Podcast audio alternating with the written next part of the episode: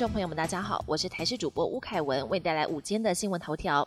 台中市卫生局查获两家替中央畜产会代工的异蛋制造厂，使用进口蛋，却把产地标示台湾。业者喊冤说，这是农业部人员所要求。农业部则表示，这是对于实质转型的认知与食药署有落差，更为此道歉。但如今帮畜产会代工的易蛋厂却可能因此挨罚。两家公司今天一早也拉下铁门，更贴上声明强调，他们只是接受农业部委托。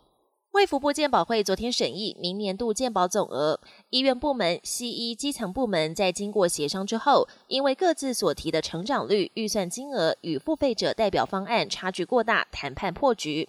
接下来会采两岸并陈的方式，交由卫福部长薛瑞元裁示。而昨天只有喜盛以及中医、牙医部门完成协商，健保会表示将在明天对外说明。台湾经历九二一大地震，有着重大伤亡的惨痛经验。每年九月二十一号也定为国家防灾日。今天早上九点二十一分，中央气象署发布地震速报测试，提醒民众收到讯息要就地采取避难三步骤：趴下、掩护、稳住，为防灾做演练。中央气象署也说明，早上十点也会向沿海地区的民众发送海啸警报测试，请收到讯息的民众不用惊慌。国际焦点。联合国大会总辩论的同时，安理会十五个会员国代表也集会讨论相关议题。前一天在联大发表演说的乌克兰总统泽伦斯基也出席安理会会议并发表谈话。他谴责俄国入侵乌克兰是犯罪行为，还呼吁联合国剥夺俄国在安理会的否决权。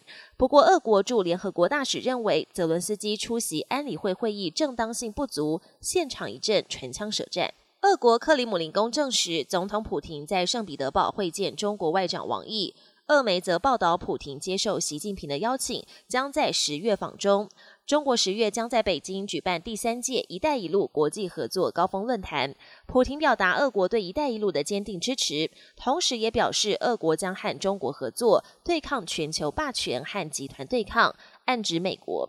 在联合国大会，众多国家谴责俄罗斯的同时，俄国与中国高层持续进行密切互动。英国国王查尔斯三世和王后卡米拉二十号抵达法国访问三天，这是查尔斯登基以来首趟国事访问。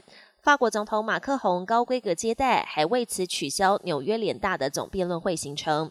二十号晚间，马克宏夫妇在凡尔赛宫举行国宴，款待英国国王和王后，受邀宾客大约一百五十人，现场观盖云集。本节新闻由台视新闻制作，感谢您的收听。更多内容请锁定台视各界新闻与台视新闻 YouTube 频道。